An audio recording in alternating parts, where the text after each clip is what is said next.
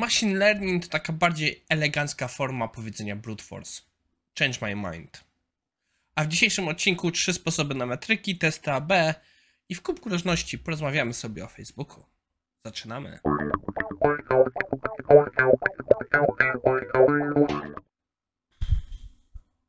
Nie wiem, co mam powiedzieć. E, Wczoraj upadł Facebook, Instagram i tak dalej. E, Wiele osób teraz pewnie jest zainteresowana różnymi przemyśleniami, co się wydarzyło.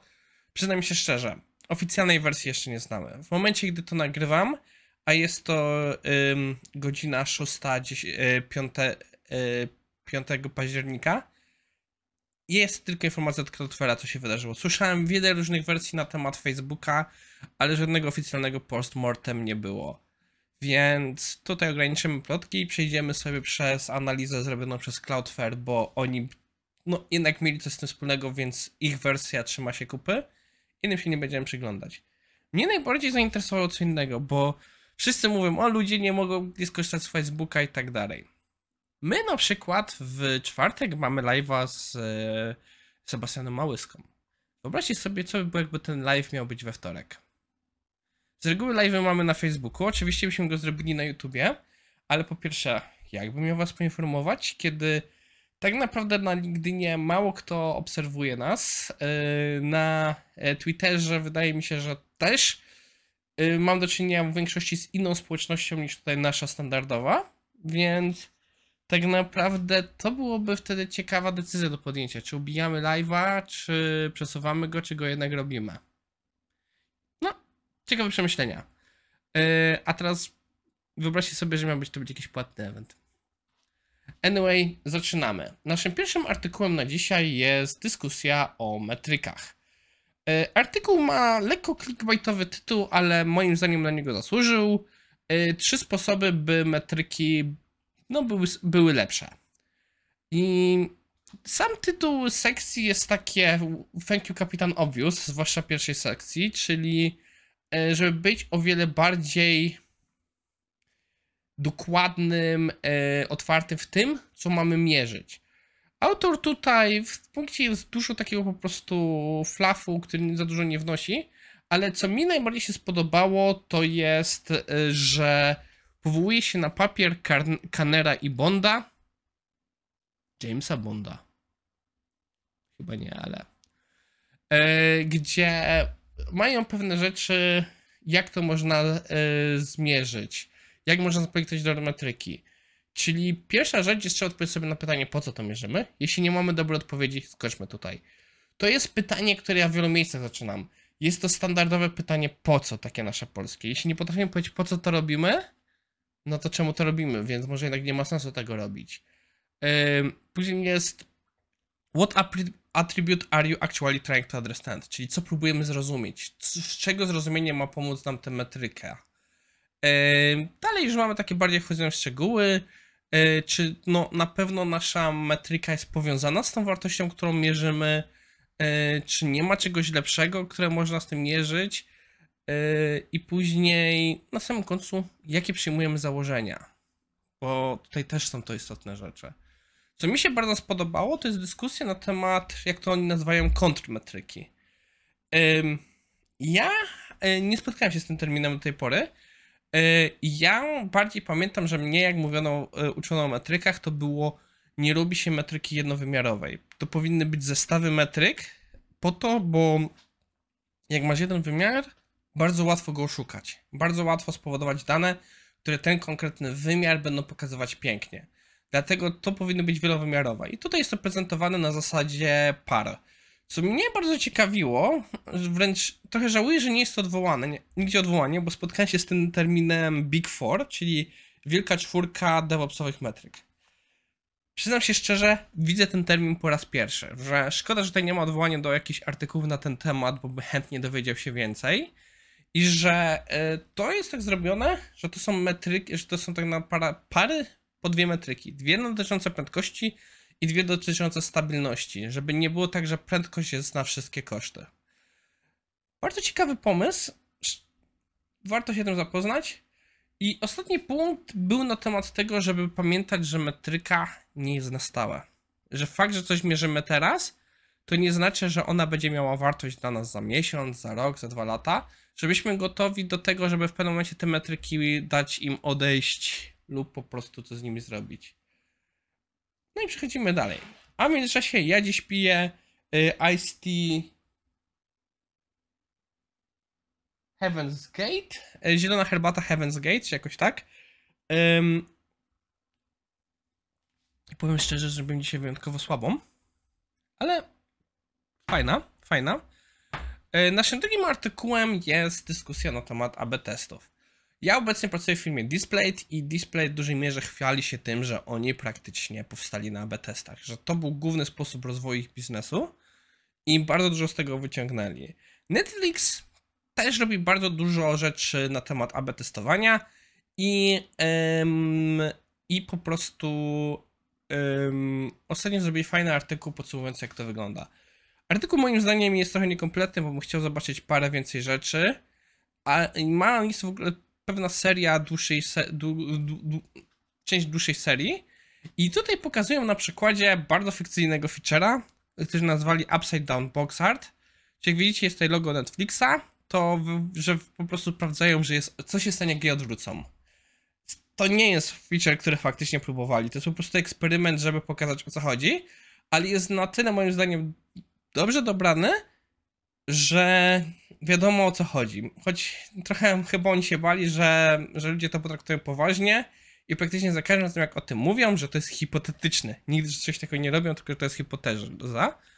I pierwsza rzecz jest, jak wybierają po prostu grupę, że no jest to random, że nie patrzą na żadne kryteria, tylko po prostu osoby, które mogą wyjść na daną stronę. Więc tak naprawdę to powoduje, że przy odpowiednio dużej populacji oba zachowania są ok, że oba zachowania po prostu dostaną tak samo standardowych odwiedzających, więc nie będzie tutaj krzywa populacji.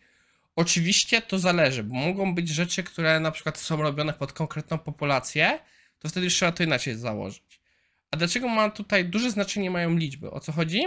Ze statystyki jest taki jeden przepis, który mówi, że czym większa jest próbka, tym bardziej ona dąży do swojego normalnego rozkładu. Czyli mamy przykład. Powiedzmy, że rzucamy kością, no sześciościenną. Jeśli kościa jest idealnie wyważona, to nasze pierwsze rzuty może być 1, 1, 3, chciałem powiedzieć 8 na sześciościennej, 3, 4, 5. Czyli no nie są równe, bo dwie wartości nam wyszło więcej, innych nam wyszło mniej. Ale czym będziemy więcej rzucać tymi kościami, tym bardziej będzie to się zbliżało do idealnego rozkładu, zakładając, że ta kość jest poprawnie wyważona. Czyli przy 100 rzutach już może nam się okazać bardzo mała różnica między grupami. I to jest właśnie prawo dużych liczb. No nie, nie, to się nie nazywa prawo dużych liczb, ale to jest jak się zachowują duże liczby w statystyce. Dlatego bardzo często w wypadku statystyki ważna jest duża próbka. Jeśli dobrze pamiętam, w wypadku większości rzeczy próbka tysiąc osób to już się zaczyna wszystko normować i już można na to patrzeć. Um, wydaje mi się, że Netflix nie ma problemu z tak dużymi próbkami. I później pokazują, jak to wszystko działa i dlaczego jest istotna wersja, e, porównanie wersji w, właśnie z grupą kontrolną. Dlaczego grupa kontrolna jest ważna? Bo nie mamy kontroli nad wszystkimi parametrami, tak naprawdę. No bo nie mamy kontroli nad wszystkimi parametrami. W efekcie czego w naszej obecnej wersji, e, powiedzmy, tutaj jest przykład, że mamy, byśmy wprowadzili naszą zmianę 16 y, jakiegoś miesiąca, nie pamiętam, podaj tutaj nazwę przykładu. I nagle się okazuje, że po naszej zmianie ruch idzie w górę. No i wydaje się wszystko ok. Ale, ale, a co jeśli w tym ciągu tego czasu wydarzyło się coś wielkiego? Nie wiem, na przykład nowy sezon Stranger Things, jak to podają w przykładzie. I tak naprawdę wtedy nie wiemy, czy nasza zmiana była spowodowana przez to, że wszedł ten Stranger Things, czy nie. Fakt, że mamy próbkę kontrolną, to w tym wypadku możemy sobie porównać, ej, no nie, próbka kontrolna wypadła lepiej niż my. Um, Jedyna rzecz, czego tutaj mi zabrakło trochę w tym artykule, to jest dyskusja, jak dużo AB testów na raz się dzieje. Czy jest możliwe, że jeden użytkownik weźmie udział więcej niż jednym AB teście na w ciągu jednego swojego przejścia przez aplikację, czy nie? E, to by się jeszcze tutaj przydało, ale mimo wszystko dobry artykuł wprowadzający w AB testy. Na zakończenie w ramach y, właśnie kubka różności przyjrzymy się sytuacji z Facebookiem.